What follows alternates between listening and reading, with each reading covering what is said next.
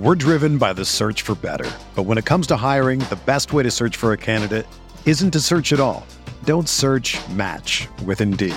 Indeed is your matching and hiring platform with over 350 million global monthly visitors, according to Indeed data, and a matching engine that helps you find quality candidates fast. Ditch the busy work. Use Indeed for scheduling, screening, and messaging so you can connect with candidates faster.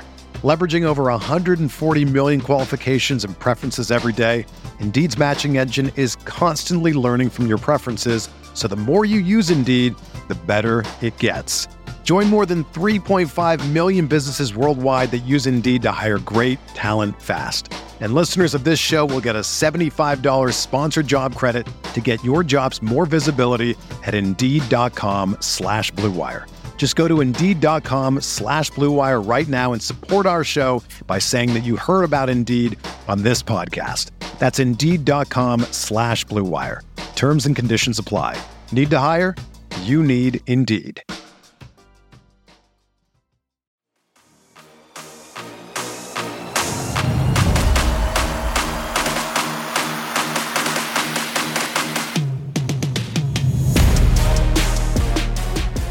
What's going on, everybody? Welcome into Jack Ramsay's Danny Marang, Brandon Sprague, and this time we are joined by Corey Jez of the Portland Trailblazers, the on-air analytics guy, as so affectionately known as now. Uh, Corey, thank you for taking time to join us, man. We really appreciate it. I wanted to bring you on because um, I'm a giant nerd, uh, as Chauncey Billups called me out in the uh, pregame press conference. Oh yeah, I remember that one. Yeah, that's great. You threw Uh, synergy numbers at him though, right? Yeah, yeah. I just- I threw some just some some light tracking stuff uh, as it pertained to uh, transition uh, defense and after timeout defense. Uh, two things: one thing they struggled in, and one thing that they were doing quite well. And the a reason I wanted to bring that up right away is I wanted you to come on, not only to explain your role and kind of how you got here, because it's it's an interesting path. I always find the path to an- analytics and sports they're so varied across the Yes. board across the NBA people coming from the the actual analytics math driven spectrum. You get guys like Kirk Goldsberry who came from a, a geospatial tracking world. There's people who come from uh, true mathematics worlds where you're talking about uh, geotagging and geotracking or physics uh, or those that come from the business world. You and I both come from different versions of the business world. Uh, if I remember correctly you were a full stack or worked with full stack development uh, yeah, along yeah. those I've done lines? a little bit of done a little bit of everything, but you know, yeah, we'll get into it. Yeah, and I worked as a business analyst, you know, on the backside of you know ERP installations and things of that nature. There's always there's so many of these different paths in in, in business and and and on the education side that ultimately lead down to these analytics paths and what it ultimately ends up meaning. Uh, so for me, I guess the first thing is again, how, what is your path? How did you get here, and, and kind of uh, the maturation into being the on air uh, analytics guy for the Blazers? Yeah. So, well, thanks guys for having me on. Um, really appreciate it. It's been a lot of fun through ten games now, being part of Rip City, and and you know, obviously, I, I've been intimately familiar with the team from other roles I've had in the NBA, but getting to know also the community around the team has been been awesome, and that's that's been a part of of this that I don't know. I thought too much about coming into it, but not something I had previously in a front office. So it's been it's been one of the, the cooler parts of it. But yeah, so my path, everyone's path is different, and I think to sum it up succinctly, the reason why that is, especially as sports analytics, and I will actually probably broaden that when I talk about it here to sports technology or sports information, Mhm. because analytics is a little is a little more narrow if you try to define it. But those things by definition are interdisciplinary. Like I have a master's degree in analytics, and it was an interdisciplinary major. It had College of Business, College of you know operations research, and College of Computer Science, or whatever those departments were called at Georgia Tech. There there is you know there's computer science, there's economics, there's operations research, there's all these things that come into like the science of decision making. If you're trying to sum it up into a single kind of phrase, um, and so my path um, graduated Virginia Tech 2011, undergrad in economics. Had never written a line of code in my life when I graduated college, except for like Excel macros.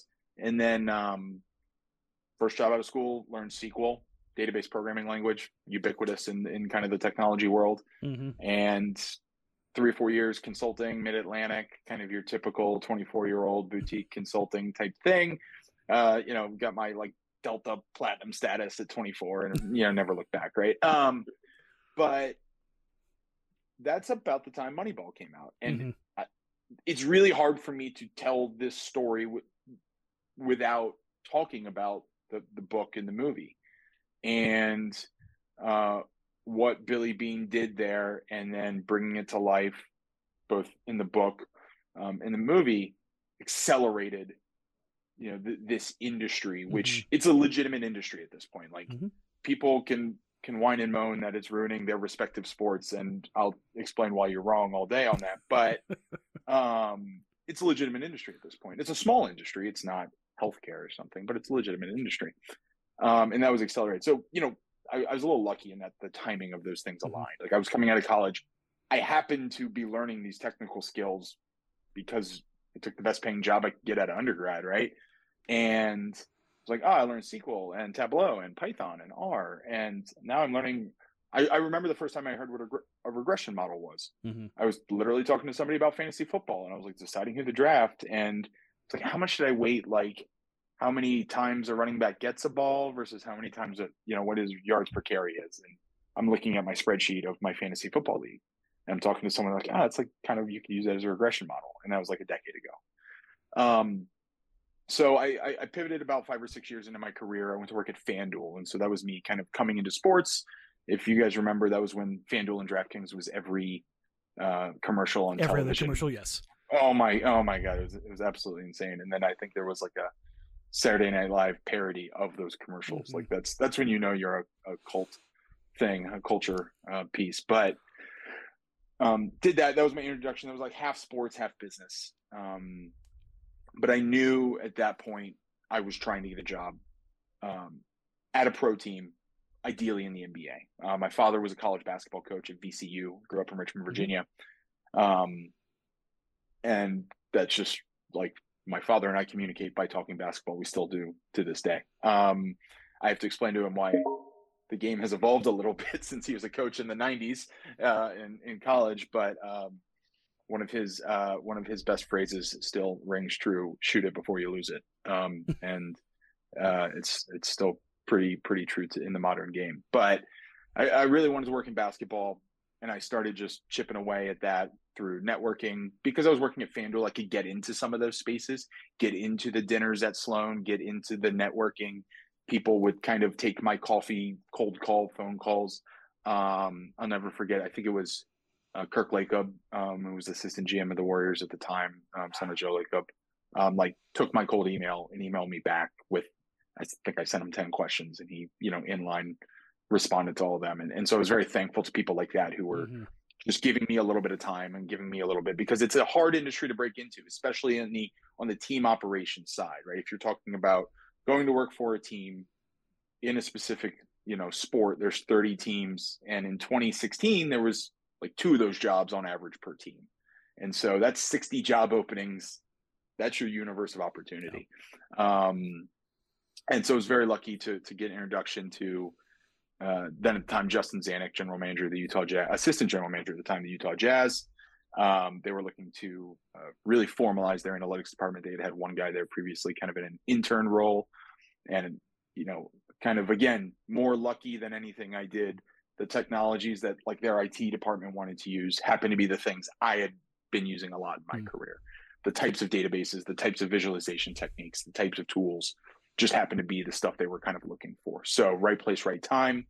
Um, so I was lucky enough to join them. Did for three and a half, four years. Um, joined them right after uh, they drafted Donovan, um, and through the pandemic season um, as well. Um, and obviously very formative.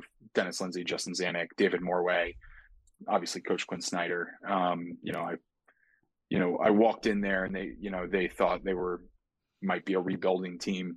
Gordon Hayward just left, just drafted Donovan, traded up uh, from I forget where they were at, but traded up to 13. Um, Real quick, what was yeah. mo- what was more important? Donovan Mitchell's insane workout that Dennis Lindsey said he was going to kill somebody if it got out, so or you, the uh, so analytics you talked behind to it. David Locke. You talked about David Locke. You talked to David Locke about that story.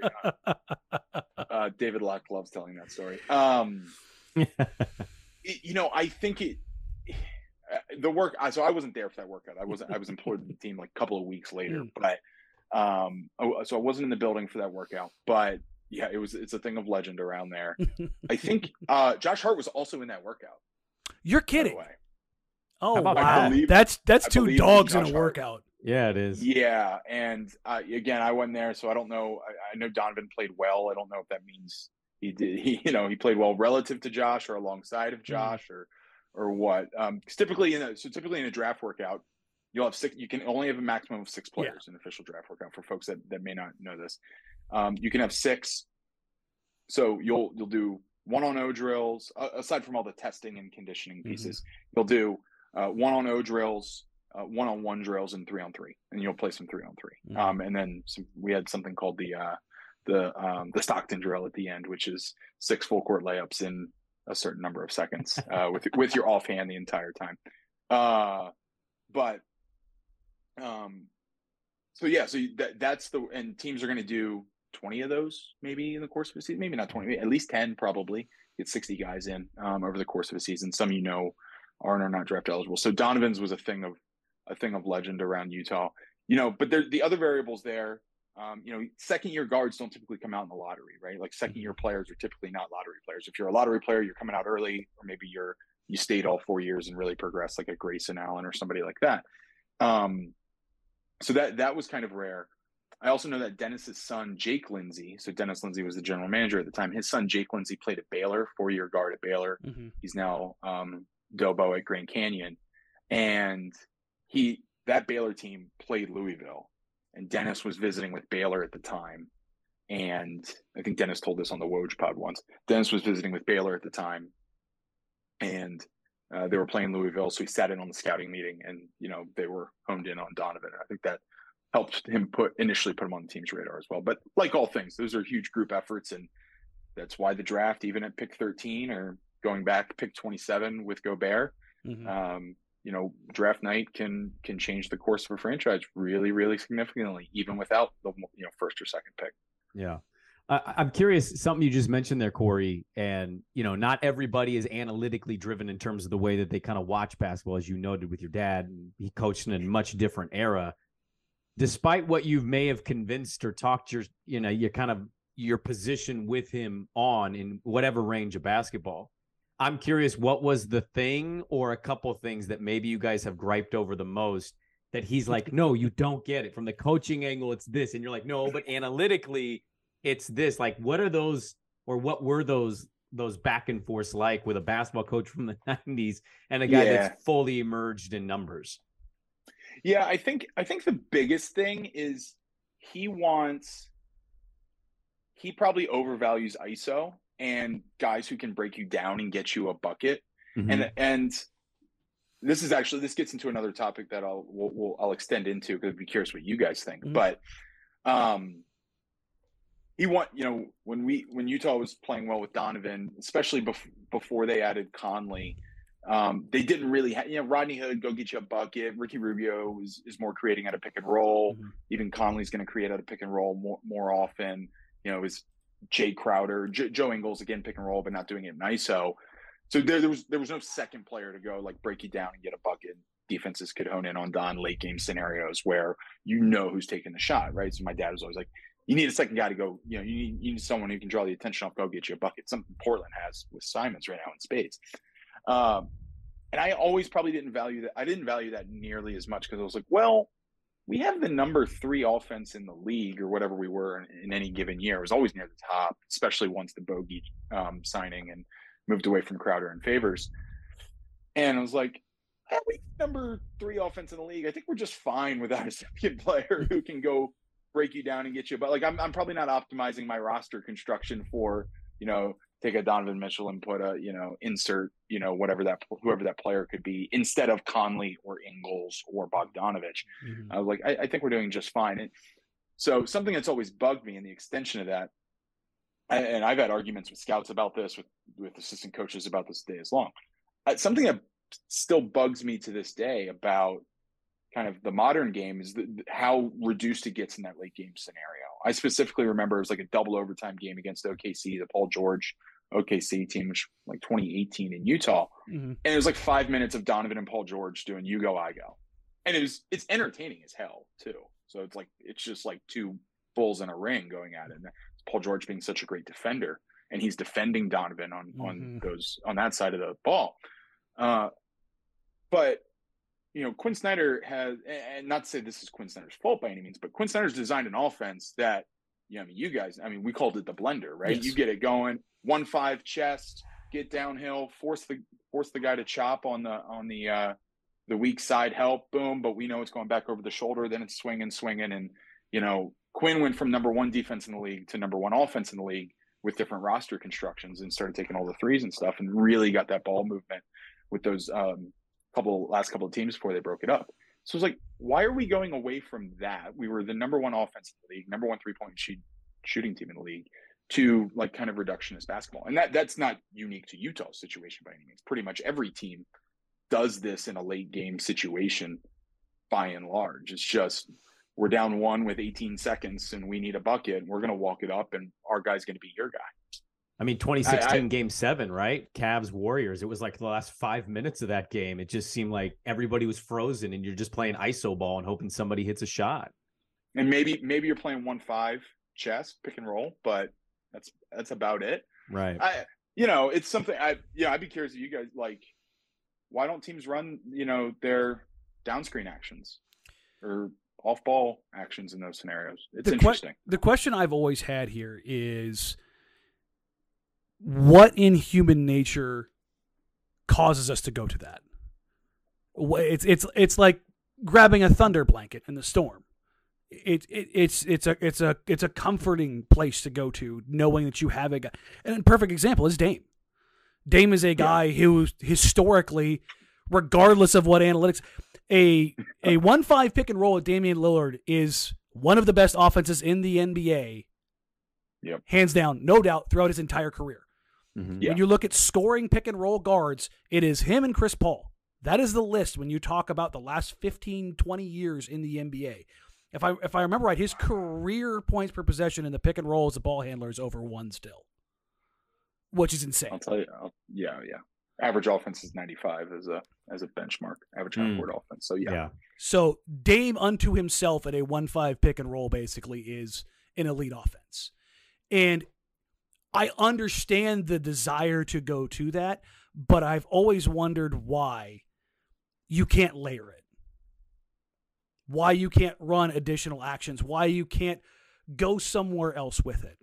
But at the same time, when you've got a decade of results, we always talk about data sets and noise and eh, how much data we're working with. With Damian Lillard, you're working with an extensive amount of data. And it's been successful. And I think there's a I don't know where that threshold is. And this is in basketball and in business. There are certain thresholds that you have to cross in order for a decision maker to make a change one way or the other. And I don't know how to get over that threshold in the NBA where you don't go to that. When you've got a record of a thousand plus possessions that comes out on the top. Dame is Dame. So Dame is run here. I'll give you. I'll we'll put numbers to it. Uh, give, give me. I have this going back to. I think tracking started about the year he came in. It's it's 12, 13. 2012. Be, yeah. 2012. Yeah. Yeah. Um, how many pick and rolls? Oh God. Oh, uh, oh, they, I want to say he runs like 38 a night. So when he's played let's see, probably average 75 games, so probably 800 games, so pro- probably right around 3,800. He's he's third in the tracking area, tracking era. Yeah, in, in total terms of just number of total volume. Rolls. I'm going to say 3,800, wow. right in there. He's third behind Paul, Chris Paul, and James Harden. Mm-hmm. Yeah, he's won uh, 23,917 pick and rolls. so that's the screen and rescreens. Jeez. Yeah, it's probably yeah, yeah. yeah. Probably that makes that that makes okay, that makes sense because I'm when I'm taking the numbers, I'm going off of what is synergy. You're looking second spectrum, sure. right? So for those that don't know, this is a, this is a great this is a great point. So when weeds of it. Yes, when I reference synergy stuff, guys, just so you know, that is a result action only. That is a shot, a bucket, a foul, a turnover, or an assist. You have to have a result action. What Second Spectrum does is track every Multiple. single action yeah. that takes yeah. place, regardless of it generating a result. Mm-hmm. So it's it's probably good. Yeah, it's probably good for uh, for people to understand kind of what's unique about what we're doing this year in Mhm. Portland as it relates to Second Spectrum too. Because so Second Spectrum, people don't know that we call them the optical. They're the official optical tracking provider yes. of the NBA. There are lots of places to get data: Synergy, Second Spectrum, Sportradar. The NBA itself generates um, data sets for you know internally for teams uh, and for their partners. And so Second Spectrum's a company. Uh, I think it's out of Stanford, um, but what they what they basically have done is a couple of things.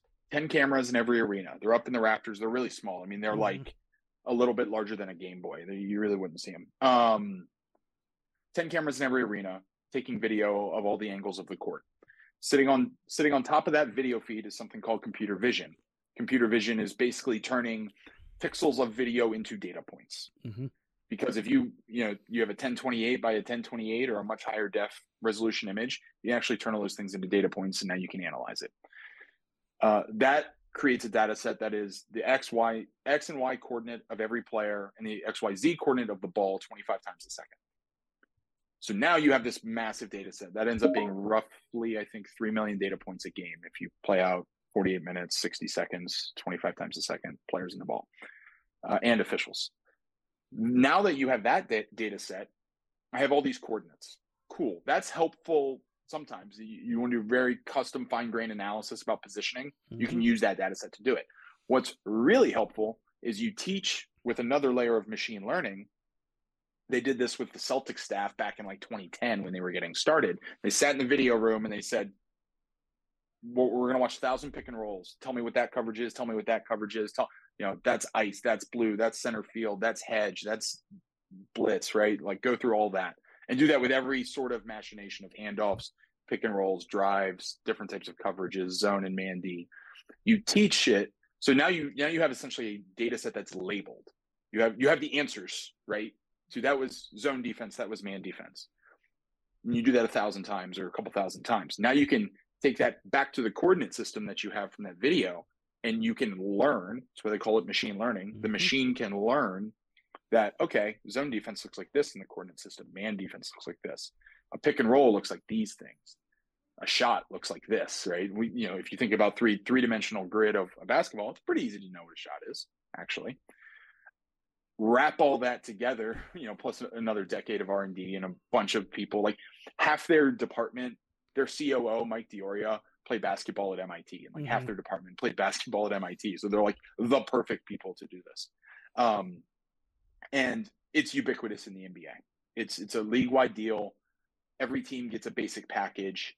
Most every team also pays for an additional package to give you, you know, I want to see the twenty three thousand nine hundred and seventeen pick and rolls that Damian Lillard has run this year or in, in, since the uh, tracking came in. Portland is the first broadcast group to sign up for this. So what Jeff Curtin and the group basically did, you know, with Mrs. Allen and and and Bert's leadership is said, we want to add this. This is a every team is using this. Let's get this for our fans, Mhm. right? And that, and that's kind of the whole big picture of what we're doing here. Is you know th- that was previously my role was to do that for a team, and but let's extend that now to the fan base. So let's understand when Damian Lillard passes it to Josh Hart in the corner instead of taking a running floater like he would have been his alternative last night. How much value did that potentially create? And we're Mhm. actually going to talk about that in the pregame show tomorrow. But we can quantify and do those things. Every team, front office is doing it. Granted, at varying levels. Some teams have a dozen people, some teams have one or two. But um, th- that was essentially the the impetus for this whole program. And it's good to explain, like when when you hear Second Spectrum on the broadcast, or you see those little percentages show up in some of the replays above the players' heads. That's what that is. That's how this all works, and that's part of why I was really excited to do this this project too. Can, can I take a Can I take a shot in the dark real quick? By the way, Yeah. So some of this is just it's psychology to a certain extent, right? Because you can't really answer your question unless you're taking into account everybody's team situation, roster building, how a player grew up. I- mean, I don't know about you guys. I didn't I didn't play basketball in a driveway in the last 15 seconds count down and go, well, I'm going to pass and screen now to nobody. I dribbled and I shot the basketball. I just I inherently basketball Yes, it's a team sport. Yes, some teams do this really, really well. Golden State largely is pretty good, I would say, at the end of games because there's so much unselfishness. But I mean, this is ego. This is guys grew up like they got themselves to that point. I just, I think it's inherent. I think it's psychology of basketball kind of in itself. It doesn't make the most sense. I don't know how you quantify that with numbers, but I think it's a shot in the dark because I'm with you. I, how many times do you watch the last few minutes of a game and you go, can we run a play? Like we're just doing step back threes from 30 feet away. Like what are we doing here? I think some of it's just inherently it's kind of a selfish game in that way when you grow up. I think it's the one of the hardest things at basketball at the professional level is the acceptance that we're, you know, we, not we, but not not there are not 500 Damian Lillards in the league, right? Mm-hmm. But all of those guys were Damian Lillard in AAU. All of them were Damian Lillard in high school all of them were basically Damian Lillard in college as well. yeah. Right. Right. And now all of a sudden you got to come in and be Royce O'Neale. and I just use Royce O'Neale because he's like the consummate role player. Right. Right. You got to be, you know, Jerami Grant's played that spectrum of of roles in From, in his career. Sides. Yep. Mm-hmm. He's played both sides of it in his career, and and now he's maybe we found uh, you know, the one that's just the right. Goldilocks so, sweet spot. Yeah, the Goldilocks zone, right? Exactly. Um, so I, I think that's Baseball, that's not a problem. You're a baller left fielder, you just go be a baller left fielder. Mm-hmm. You're a baller pitcher, catcher, whatever. You just go do that. NFL, kind of the same thing, right? Like sometimes they switch guys from like receiver to D back and stuff, but if you're an O lineman, you just you're the best O lineman, and if you're good enough, you keep going up in ranks, right? Yeah. You know, basketball's the one sport where you get to the NBA, by and large, forget everything you've learned about the game and learn how to play our yeah. Not everything. Right. Right. Right. But you know, we we drafted a guy in Utah named Justin Wright Foreman, who uh Hofstra, um, A10 scoring champion, you know, absolute walking bucket. Three on three, the college three on three senior tournament, won it with his A10 group. And you know, guys playing overseas, right? He's, mm-hmm. you know, six foot, six foot one, type of a, type of a guy. And you know, we we took a legitimate chance on him, like the 53rd pick. It wasn't a bad pick or anything, but all the all the guy could do is score. Georges Niang, Big 12 Player of the Year, right? Iowa State, mm-hmm. like certified bucket in college. Mm-hmm. And what, what you know, what does he do? Stands in the corners and knocks down three. he's he's a movement stretch four now. Yeah, yeah. You know, so I think that's one of the hardest things about adapting um, to the professional game for a lot of players. Player development programs internally within teams are, are you know, both with technology and just how they develop their players. Like learning to play pick and roll is a drop big. Like you go watch college basketball, there's not a lot of backpedaling from the fives. They either come up to the level or they switch or they just mm-hmm. sit back sitting on defensive three seconds, right? Yeah. So to learn uh, like and oh by the way to learn how to do that requires like six five other human beings mm-hmm. essentially. At least three other because you need a ball handler ball handler defender screener screener defender and ideally someone in the corner that you're going to pass to. So at least put a warm body in the corner. Or that's going to come help on d right? Mm-hmm. um like that's really hard to train. How do you train that? Like you don't need six people to train a pitcher in baseball. You need one high speed camera and one coach and a catcher. No, you don't even really need the catcher. Um, same thing as a hitter in baseball, but the, the the dynamic elements of the sport are probably part of the reason we all love it. But make those problems, those questions that you know it's 2022 and teams are just figuring out how to implement technology into player development. I mean, they're every team's a little different. All Wearables and tracking and stuff like that cloak and dagger, a little bit cloak and dagger too, yeah. right? But um, but we're just thinking about in the ways that baseball is just miles decades ahead because mm-hmm. yeah, for sure. Um, and so it, it's it's a really it, it's what's so interesting about it for for me from the technology space because how can I apply that to the questions we're asking?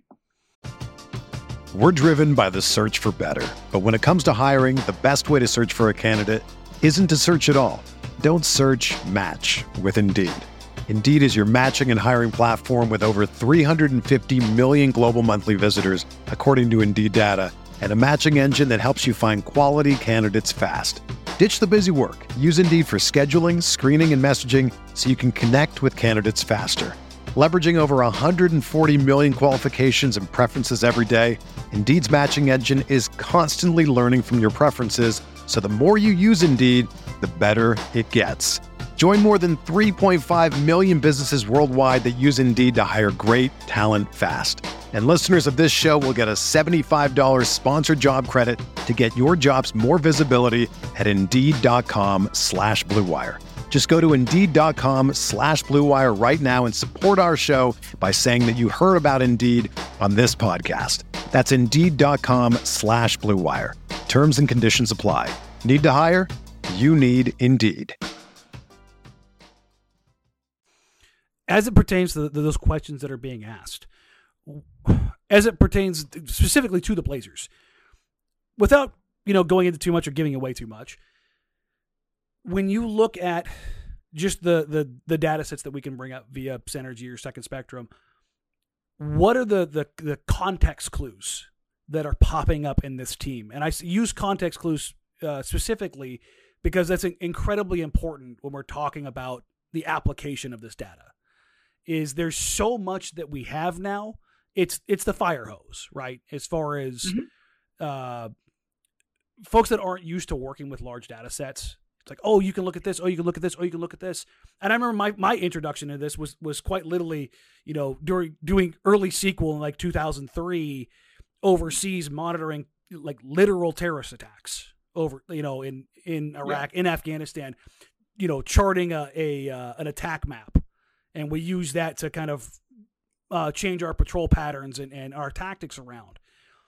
It's the same kind of theory when you're talking about your application of your defensive principles. Now, Chauncey Billups, certified hooper. Let's not let's not get it twisted. He goes off a lot of feel, but a lot of his feel, I would venture to say, that is based off a lot of those context clues that are bearing themselves out so far for the Blazers this year. Does that sound correct? I think so. I think so. And I think when you, you know, what what we're doing because we're from the outside looking in, and mm-hmm. you know, obviously I'm not in Coach Billups's meetings, and mm-hmm. and um and nobody who is in those meetings is talking about them publicly, obviously. No. But um, we're, we're kind of inferring it. We're we're reverse engineering it yes. as as really interested fans and and our roles kind of covering the team in different ways. And so I think a lot of and again I was maybe um and I'm not making um, a comparison here, but because it's the only coach I've worked with on a personal level, you know, I was probably pretty spoiled with Quin Snyder because he was just, you know, a, a information sponge, right? He, he, there was nothing that was too out of left field as an idea or you know usually the ideas were his that he wanted to investigate. I mean look he went from like the number one defense with derrick favors and jae crowder and rudy gobert to the number one offense with you know conley and, and bogdanovic. So i can't speak highly enough of, of coach snyder but it's it goes back to the principles that are going to be informed by your worldview essentially every coach has a set mm-hmm. of principles that they want to play by mm-hmm. and that set of principles whether you know informed by an- analytics is almost not the right word there you know it's it's formed by their life experience mm-hmm.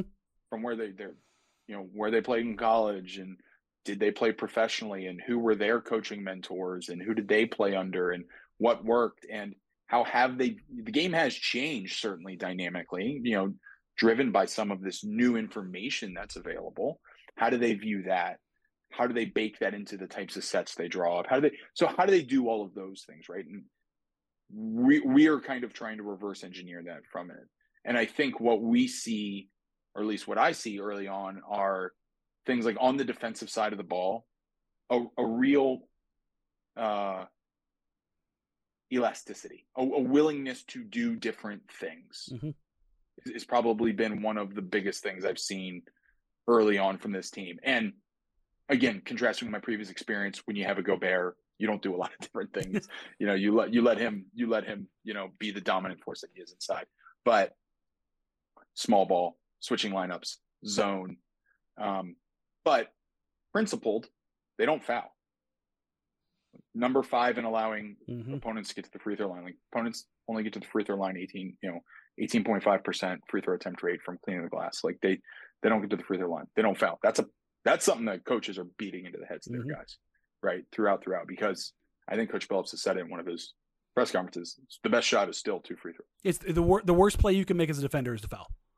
Right. He, he's. I think he said that probably three or four times in, in pregame stuff. Like, and if he's saying not- it that that like a- much, yeah.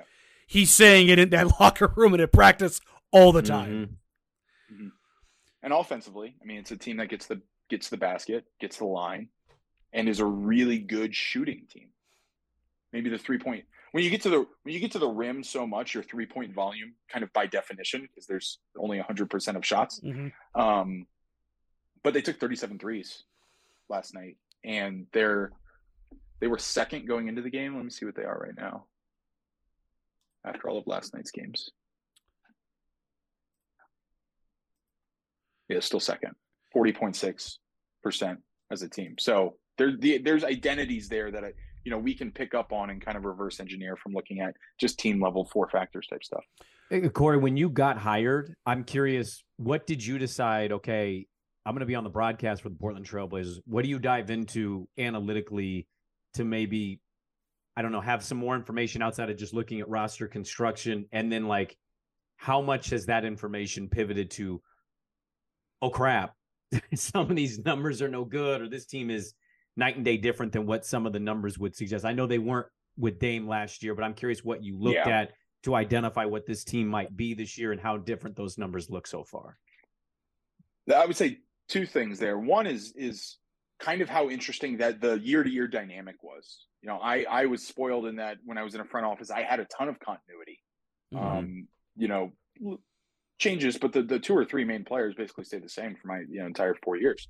Um, so that's been interesting because usually it's like what you know, especially in your first ten games, it's like ah, we were eighth in this whatever thing last year. Whatever, like that's kind of thrown out the window Mm-hmm. a little bit from an analysis standpoint. And there was no good, well informed prior, to use a statistical term, on what the team would be going into the year. I mean, aside from, I think, I do think Vegas was a little pessimistic um, eh, without any kind of homer bias there. Um, I do Yeah. think Vegas was a little pessimistic on the team But- going into the year. They are every But- year.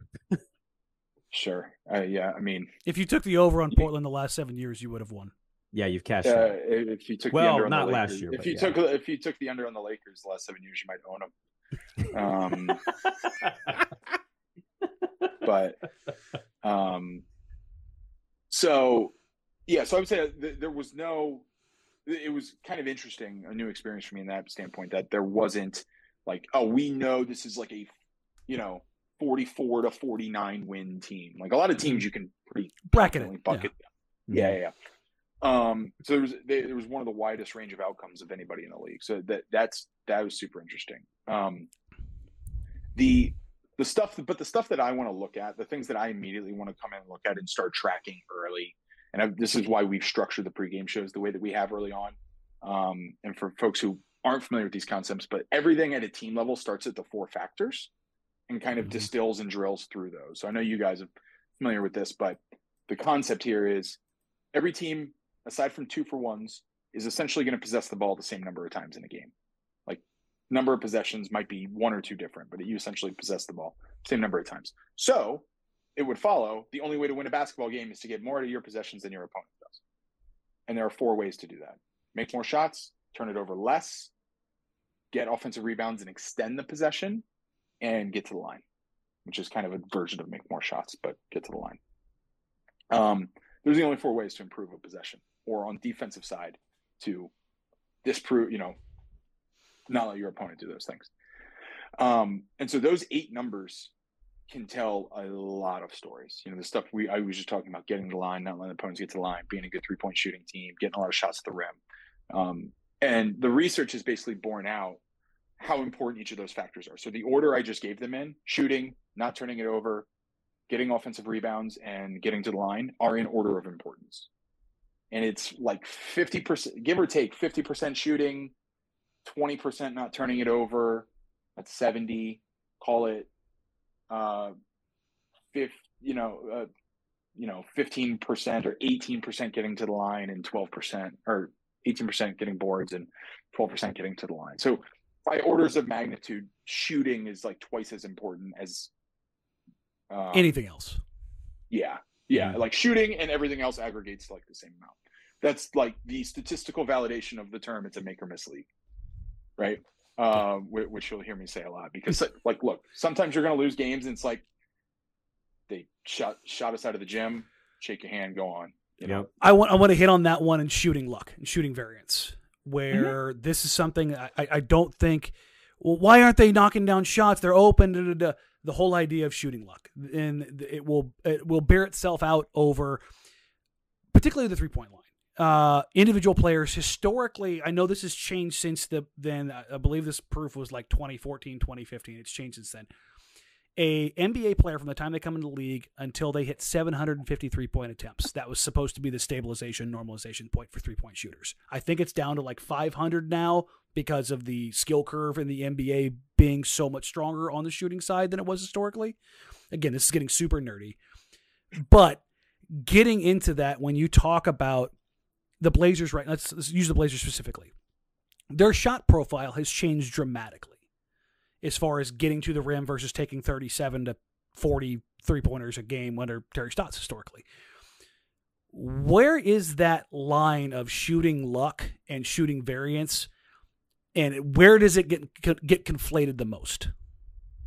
Mm. I think, I think the hardest thing to do is to not knee jerk a single game off of it mm-hmm. as a fan right? Even as a front office employee yep. or a coach, you know.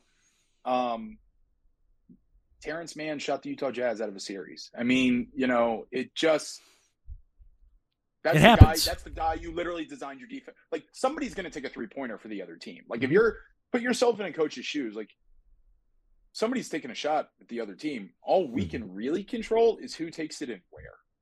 If we're, you know, if we're good at our job as a defense, we can control those things because we can't turn you over every possession or else we would, right? Like, so those I've had games where I just watched DeRozan just cook teams, and it's like you're probably pretty happy with the game defensively, and you lost by 20 mm-hmm. to a Spurs, you know, a Spurs DeRozan that just, you know, Chris Paul does the same thing, right? They took what the team gave them, and they're elite at this one skill, and you can't stop everything. Um, mm-hmm. And so shooting variance is something it's why you'll hear me on the broadcast talk so much more about where the shots are coming from. Process. are they contested? Are they catch and shoot? That because if i go into a game at halftime if i put myself in a hypothetical coach's shoes or if i've you know not that i've been a coach but i've talked to coaches at halftime of games before. And what are you deciding at halftime? Do i need to change something in the way i'm playing? You know do I need to make different substitutions? Do I need to run different sets? Do I need to change my process? Because we can't control our outcome, but you're asking, do I change my process? And let's say you're down 10 at halftime and someone just went, the other team went 18 for 20 from three. You're actually probably in a pretty good spot. Now, it, if all 20 were wide open Klay Thompson threes, that's not very good. If all 20 were kind of in the normal course of the rhythm, you know, a handful were wide open, but most are, you know, well contested and, you know, they're not catch and shoot. And you're you take the Heat game last night, the first half. Yeah. Yeah. Oh, yeah. Oh, uh, yeah. Uh, I don't know that it ever got onto the broadcast. I don't think I did a halftime hit last game just because of weird East Coast time. But I, yeah, I, I kind of came out of halftime being like, pretty good spot. Okay spot. Mm-hmm. You know, we going out, out of the third quarter last night, we had taken 10 less field goal attempts. Mm-hmm than Miami, and we were only down eight points. I was like, it's not a bad spot. It, you, know, you got to stop turning it over, but it, that's not a bad spot.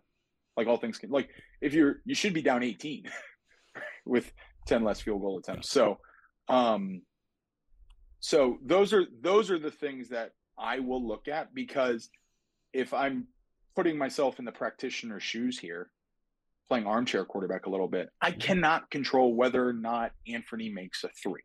Mm-hmm. I know Anthony is one of the best catch and shoot three point shooters in the NBA. So what I can do is control whether or not Anthony gets catch and shoot threes. Is my offense designed in such a way to allow him to do that? Our, our counters, we know defenses are going to try to take that away. So what are our counters? Uh, and all of those types of things. And so the process numbers, the the in, I'm going to look at the inputs. more so. I think is a good good way to generally classify it, and that's probably going to be the difference in our broadcast than you know team go you know a defense goes on a run and makes three contested threes in a row, and if if if you're you know if your input to that as a defense if you freeze frame when the player releases the shot, are you okay with him taking that shot? Like think about it that way. That's you know, it's harder to do, obviously, but we would do that in um, player evaluation sometimes. I. I, don't I don't know, Corey, if there'd be numbers correlated to this, so this might be a stupid question, but I, I know one of the big talking points for Blazer fans right now. It, it's a great season, it's great start, fun games one of the negatives for this team seems to be turnovers. I mean, they, their turnover rate is it's pitiful. It's it's not good so far. They're turning the ball over at a very high rate.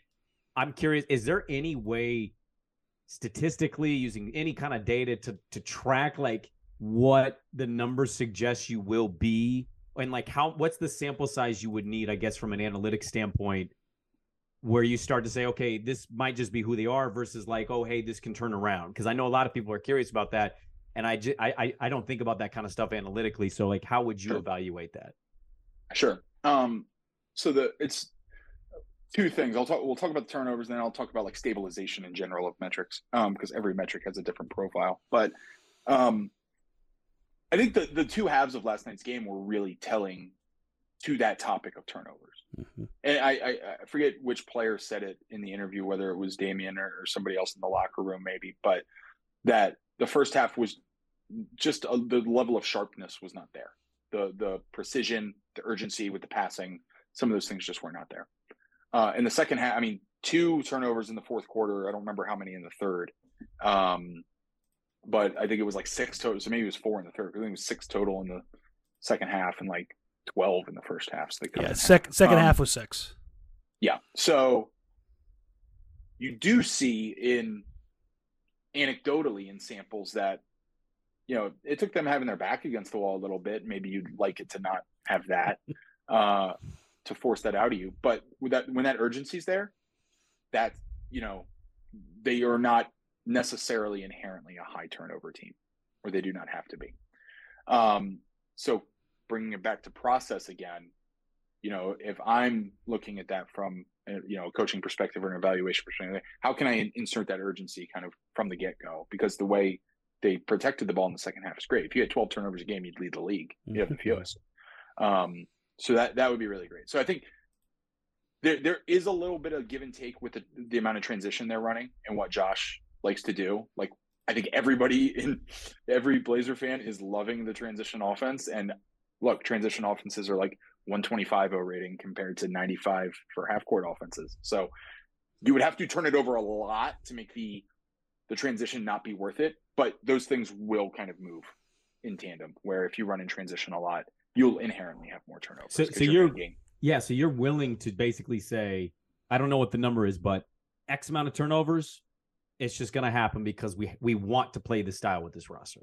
Yeah, if you were to basically if you were to plot like transition rate and turnover rate, they you know they're not going to be. They're Fuck not around and find out, one. right? Fuck around and find out. be a little bit, yeah, yeah, yeah. Um, so so that's you know to the turnover piece specifically i would say to mm-hmm. the stabilization of metrics because it's that's another thing that's pretty heavily researched kind of in the basketball data space is mm-hmm. when can we trust any number you were talking about three point shooting earlier uh you it takes a long time to trust three point shooting um relative to other things like yes. if, if you're good at the rim that stabilizes a lot quicker um another thing talking about inputs versus outputs a team's three point attempt rate, how often they take threes, stabilizes much quicker to how often they make their threes. Does that make sense? Yes. Yeah. Interesting yeah. though. Your your your profile, your decision making, your inputs stabilize a lot quicker than your output, and it kind of makes sense. Klay Thompson, best three point shooter. Steph Curry, to pick who you want. If they're wide open, it's like a coin flip, give or take, mm-hmm. Plus or minus a few percentage points, depending on who you're talking about. So of course it's going to take a long time to stabilize. Mm-hmm. You know, uh, it, it, just it, it's just the inherent nature of it. Now, to the turnover number, I'd have to look it up where where its stabilization goes. There's a guy out there named Krishna Narsu. I tweeted one of his articles like a week or two ago because yep. we were asking the same thing about defensive rating. Mm-hmm. They were like, through five games the number two defense. Um, I think as it sits today, based on defensive rating, twelve. I just looked at Uh, 12, 112 D rating. there you go. Um, I use cleaning the glass. When Yeah, that's literally what I have up right here. yeah, yeah. Shout out Ben Falk. Um, Mm-hmm. The OG. but uh, uh, yeah. Um, so 112 defensive rating. Uh, people were talking about that early on because they were, you know, they held the Lakers to a very low number. They held a lot of their early games, so their D rating was really good. Uh, defensive rating takes like 16 games to stabilize based on the research. And what we're saying is basically you learn you learn new things as as the season goes on about the team. You you know at the end of the season you know 100% about what the team is. So where does that bend in the curve happen where you stop learning exponentially and you just kind of gain new information? Because game 1, game 2, game 3 we're learning a lot about the profile of the team every time. Game 62 we're not gaining a lot of new incremental information about Mhm. who the team is, right? If that makes sense. it's the refinement. So, yeah, yeah, and that you're just little like shooting or defense or whatever. Like we know who you are, uh, and so those curves kind of like go up and then they they really flatten. Um, so for you know for something like three point shooting, it might be 40 games. For something like defensive rating, it's you know 15 to 20. Um, so our general rule of thumb, eh, like 20 games, you can really start trusting metrics generally you know, as a, as a, just a good a good rule of thumb. So halfway there. Yeah. I, I I have been hammered over the years of being downer Danny because there was a very real ceiling on what the Blazers had built uh, up until really last year. And along those lines, one of the things that I belabored was their inability to force turnovers and to get out in transition. Now, they're not forcing turnovers at a rate that, you know, the most disruptive teams in the league do, but they're still above where they were and they're running significantly more than they ever have in the past 10 years. Yeah. But there's also a line of they're turning the ball over more than anyone. I believe they're seven they're number 1 in the league. Last I looked, they were over 17. 17.6% of their offensive possessions right now are resulting in a turnover, so almost 1 in 5. Uh, league average right now is 14.9. So Danny, do you have metrics on the like because what Corey said there, like just tempo and pushing the ball? Do you have like where they rank in that? Because I'm curious, like how that, you know what I mean, is playing a factor. I'll tell you. Yeah, he'll he'll he'll have the, Okay. the better stuff with with uh, second Yeah. spectrum on that Yeah. because all you're going to get is pace, which is adjusted possession. So Gotcha. No, no, no. So actually, I'm cleaning the glass. Ben has. Oh, you're right. um, Percentage percentage of possessions which Yeah. are tra- have a transition event, and I, I forget exactly what the criteria is a transition event. So, but you bring up a good point. Why is pace a bad metric? And people Mhm. will see pace thrown around. Fifty percent of pace is so pace is uh, possessions per 48 minutes. So if you run up and down 100 times in a game, you have a your pace is 100 Mhm. if you average that out. But half the game's controlled by your opponent. So if you play the Bucks, you're going to have a Mhm. high pace. If you play Portland two years ago, you're going to have a low pace. Mhm. You play Utah back in my day when Ricky Rubio like snuck it across the timeline at 16 on the clock every time and gave us all a heart attack. Uh, you're going to have low pace. Um, if you play Golden State, you're probably going to have a high pace, right? Mhm. Um, so instead, let's just look at when we have the ball. What do we do? Right? Like this is this is this is just new information becomes available. We can make more accurate assessments of the thing we're trying to answer. That is like the analytics paradigm in a nutshell. If I had to sum it up, right? We we have more granular information now and access to it. Let's better define speed of play Yes. how fast you play. Let's not include 50% of the data by our opponent. Um, all transit, so 17% of their uh, possessions are transition possessions. Mhm. Um, that is 10th in the Tenth. league. Yep. They and they, but the hard effect is they're seventh off of live rebounds. That's Ah, What- that's yeah. that's so. Corey and I have been talking back and forth about this a little bit because Mm-hmm. I asked him, I was like, "Can you tell me what Josh Hart is doing on live rebounds?" Because his grab and go skyrocketed even for Josh Hart in the Well, first. you think, mentioned six it. You mentioned games. it on one of our live watch Yeah, too. It- because this this was a big part of their transition, and I and I'm glad you, you you brought that up because this is the question that I had. as far as the downer Danny. This is the optimist part of me. There's a rate of return in here for Portland that can be pretty ridiculous in the sense of limiting their own turnovers and getting better in transition because those are the two things really right now. Their live ball turnovers are limiting their effectiveness both defensively and offensively by taking away possession. But also, when they are turning teams over or going off live balls, they are, uh, last I checked, they were in the bottom of the league in transition effectiveness. Uh, they moved up a little Yeah, bit now. They're they're twenty second now, but that that was a But I problem. would think I would think of, I would think about it a little differently instead of like it's kind of hard to say I'm going to be better. I'm going to be more efficient when I run in transition. Mhm.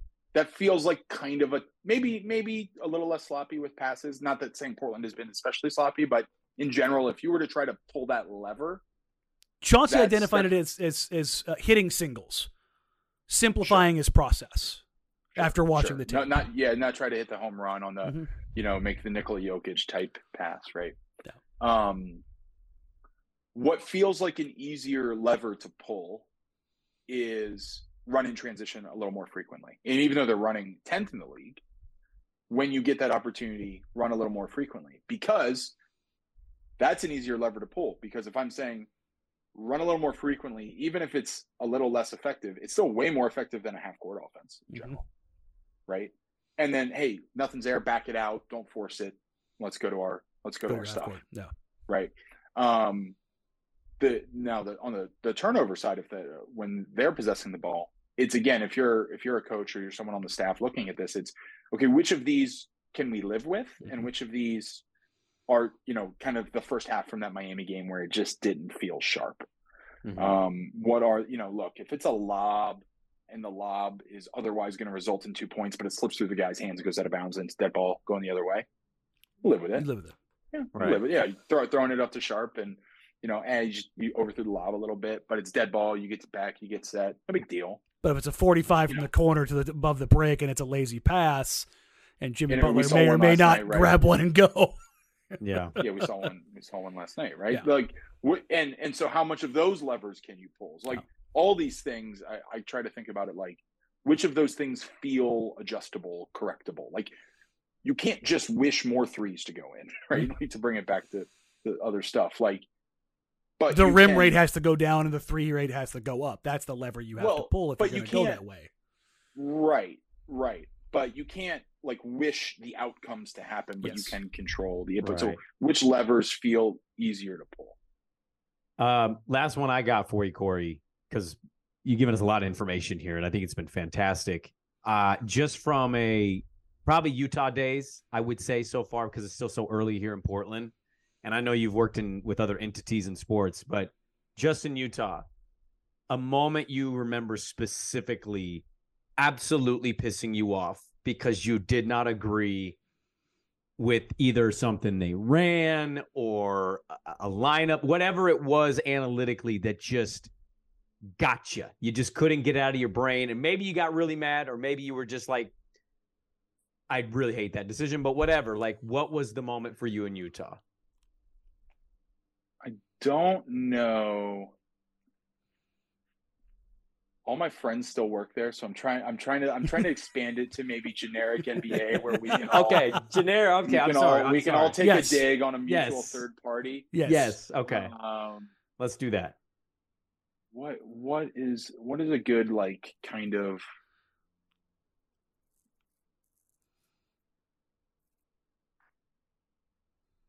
I'm having trouble with with one right now. I'm trying to think of like a draft pick or something that like Oh, somewhere in the league I, I really really disagreed with Yeah. um, or something over the last few years. Um, and and to, while I'm while I like to, to add a little bit of layer to it, um, every every team internally, and there's public facing ones as well that are that are really well built. Will build draft models. They'll take Mhm. all the information we have about the player, their underlying stats, um, all of those types of things from college, maybe some AAU, their measurables from the combine or the jump to the vert, all that stuff. And you'll build a literal tangible machine learning model to kind of predict the uh, to predict the player's outcomes. Um, and every team will do it. And what ends up happening inherently in those situations, and this is not unique to any of my experiences, it's happened every room around the league, um, would be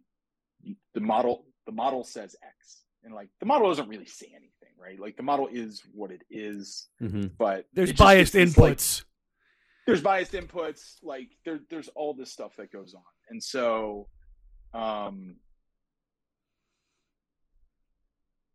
there, there's all these things that we we understand how it's built and a lot of our job is to communicate like the shortcomings the understandings the biases i i think i would go back to um marvin bagley i Mm. think that that's Mm-hmm. that's the one because I, I think analytically the problem was was was a an availability a problem of availability Mhm. bias because there had never really been a player because Jokic still hadn't won a couple of MVPs at that point. Mhm. There really hadn't been a guy who was like MVP of MVP, like just blew EuroLeague out of the water the way Luka did. Mhm. And and the way these models work is that you know they observe things happen and then they generalize the pattern. So when they see a new thing, they can map it back to that generalization. So unless you there, there's other sophisticated techniques and ways to do this, but I think the Luka question lacked the appropriate information to quantitatively value him Wow. and and it took even people in in my roles who i think sometimes if, if we're doing it responsibly we don't paint by number right? We don't just, the model says this take this guy no questions asked right? There's lots of times i disagree with my own model internally um because i understood you know the inputs the outputs the limitations. And so I think that was one where even, you know, if, if we're doing our job responsibly, we can kind of look at that and say, yeah, but the, you know, we don't have the mapping of, you know, EuroLeague MVP at that age, at that team. I, I'm trying to rack my basketball history brain, but I don't know that there was one No. Mhm. previous to Luka. He was one on one. Yeah. right, and then Rubio was the you know, last time we saw anything like this. Right. And Rubio's career mapped out to be a above average point guard. Yeah. Mhm. Solid above average point guard. Exactly. Probably, you know, around the slot he got drafted. And so there's no there's no input to output map for those things to happen. Now, obviously the way these models work, there's very complex mathematical techniques and you can do stuff to account for all of that. But that also implies you have someone whose like full-time job it is to think about just that one problem.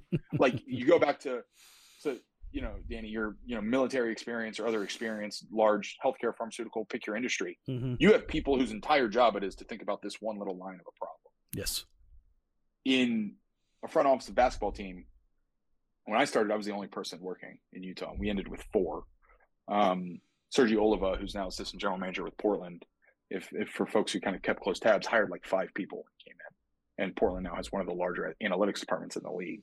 Hmm. um, and so they've, you know he's working to create this time and space and ab- ability to look at those micro problems those very nuanced technical challenges. But when you're also like doing opponent prep and we're playing in the playoffs getting ready for the draft and i'm like, we're getting ready for the clipper series and all this other stuff right like how do you you know you're not able to go that deep on stuff so that that that one is not so much something like i vehemently vehemently disagree with but a really interesting case study of the application of A process evaluation. yeah I, I put you in such a bad position there. I just want to say uh, that was an amazing way of flexing out of that question.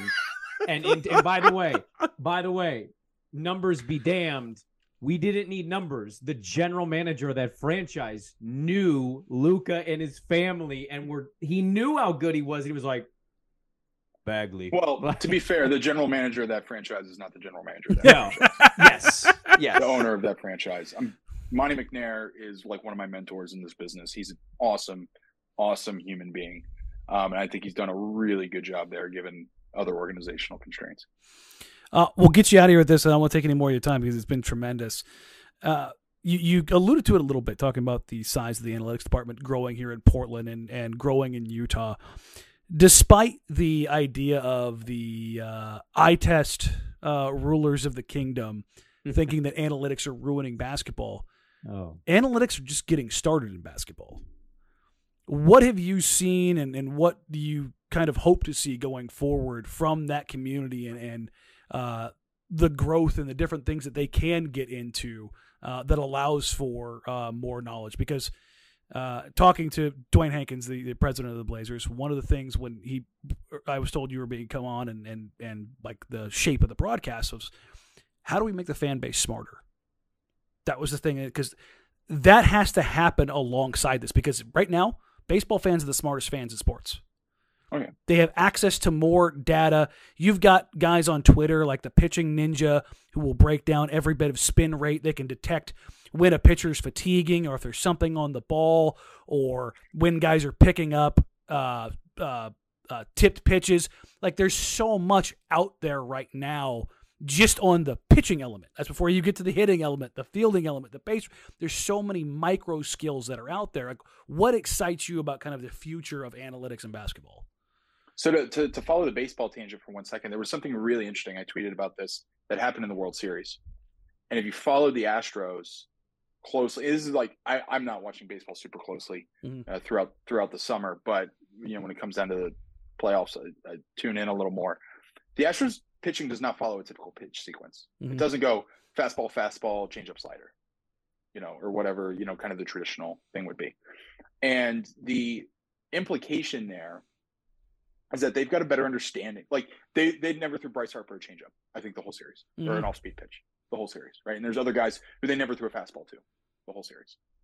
Um, regardless of who the pitcher is, by the way, um, or including that information of who the pitcher is, they still don't do it. Um, and what that what you're kind of inferring from that is, and what analysis you're reverse engineering is, not just they understand that like this guy can't hit up and in, but the path of this guy's bat relative to the action on this pitcher's ball. Mm-hmm. That's that's actually what we're saying when we say like Harper can't hit off speed low and away or something. Mm-hmm. What we're actually saying is the path of his bat combined with, you know, where that ball breaks, how much vertical break, horizontal movement, speed, you know, gravity, all that stuff, right? That's what we're actually saying.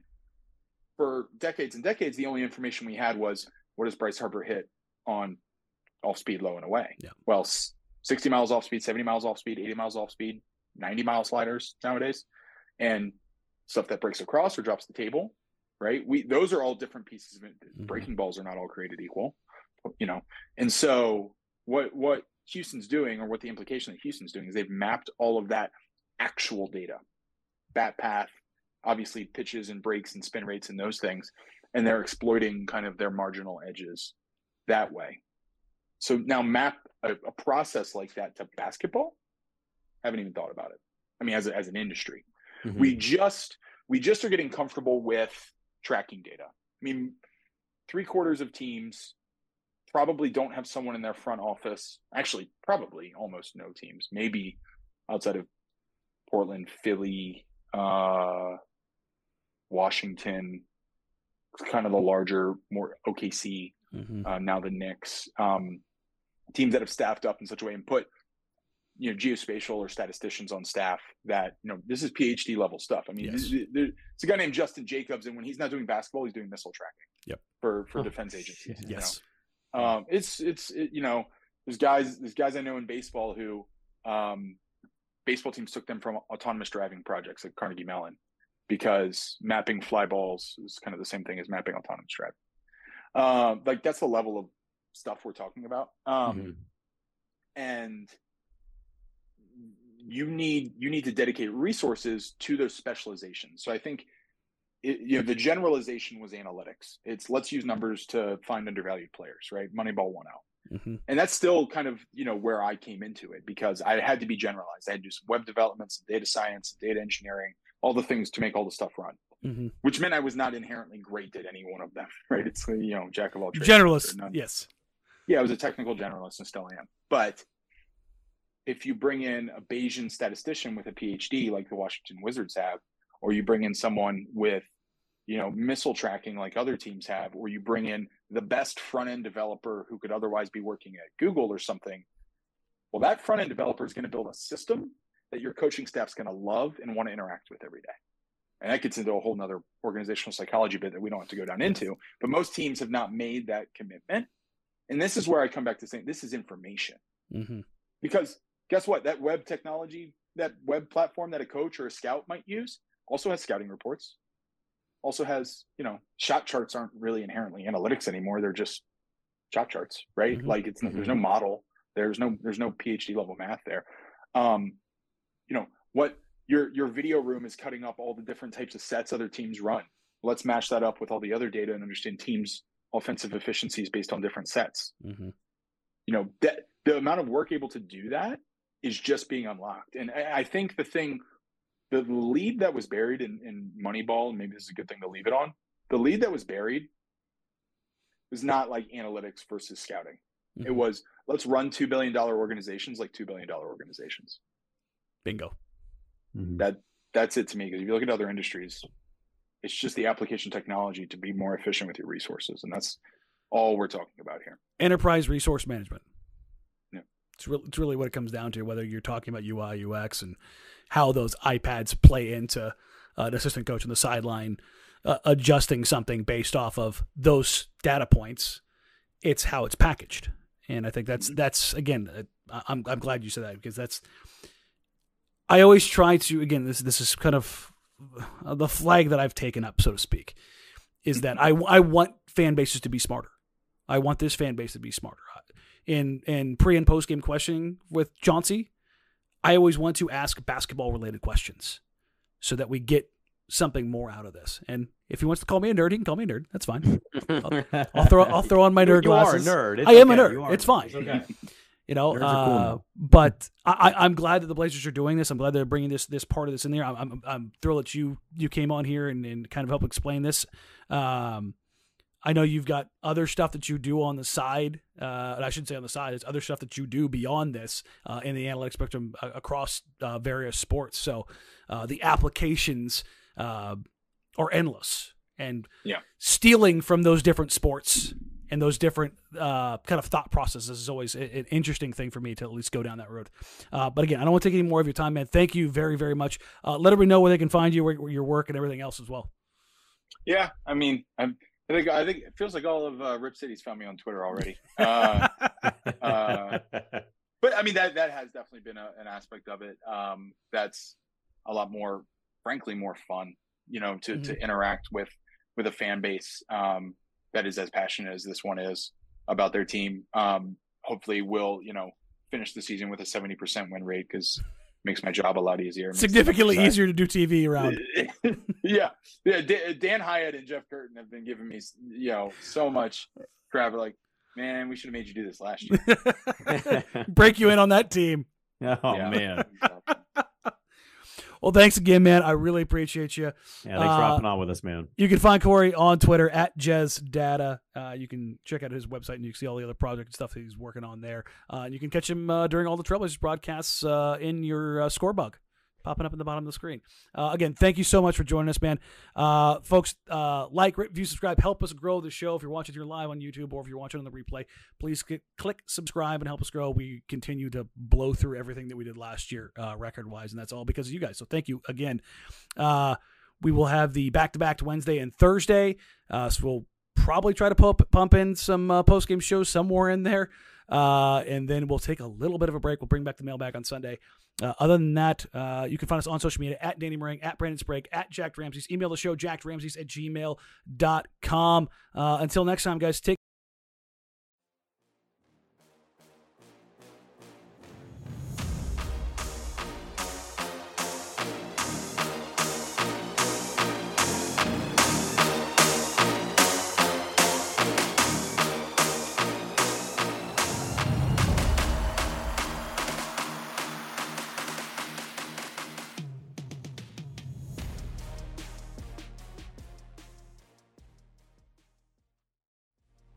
Mother's Day is almost here, and you can get her the most beautiful time tested gift around a watch she can wear every day from Movement. Whether your mom is into classic dress watches, rare and refined ceramics, or tried and true bestsellers, Movement has something she'll love. And right now, everything at Movement is up to 50% off site wide during their Mother's Day sale. A watch is a gift that celebrates all the time you spent with mom, and a Movement watch is even more than that. Movement uses industry leading materials for their fresh modern watch designs, from technically complex ceramics to vintage inspired style, all for an incredible value your wrist and wallet will both love. And with one size fits all convenience and fast free shipping and returns, it's a stress free shopping experience. Save big on the best Mother's Day gift ever with Movement. Get up to 50% off site wide during their Mother's Day sale at MVMT.com. Again, that's up to 50% off at MVMT.com.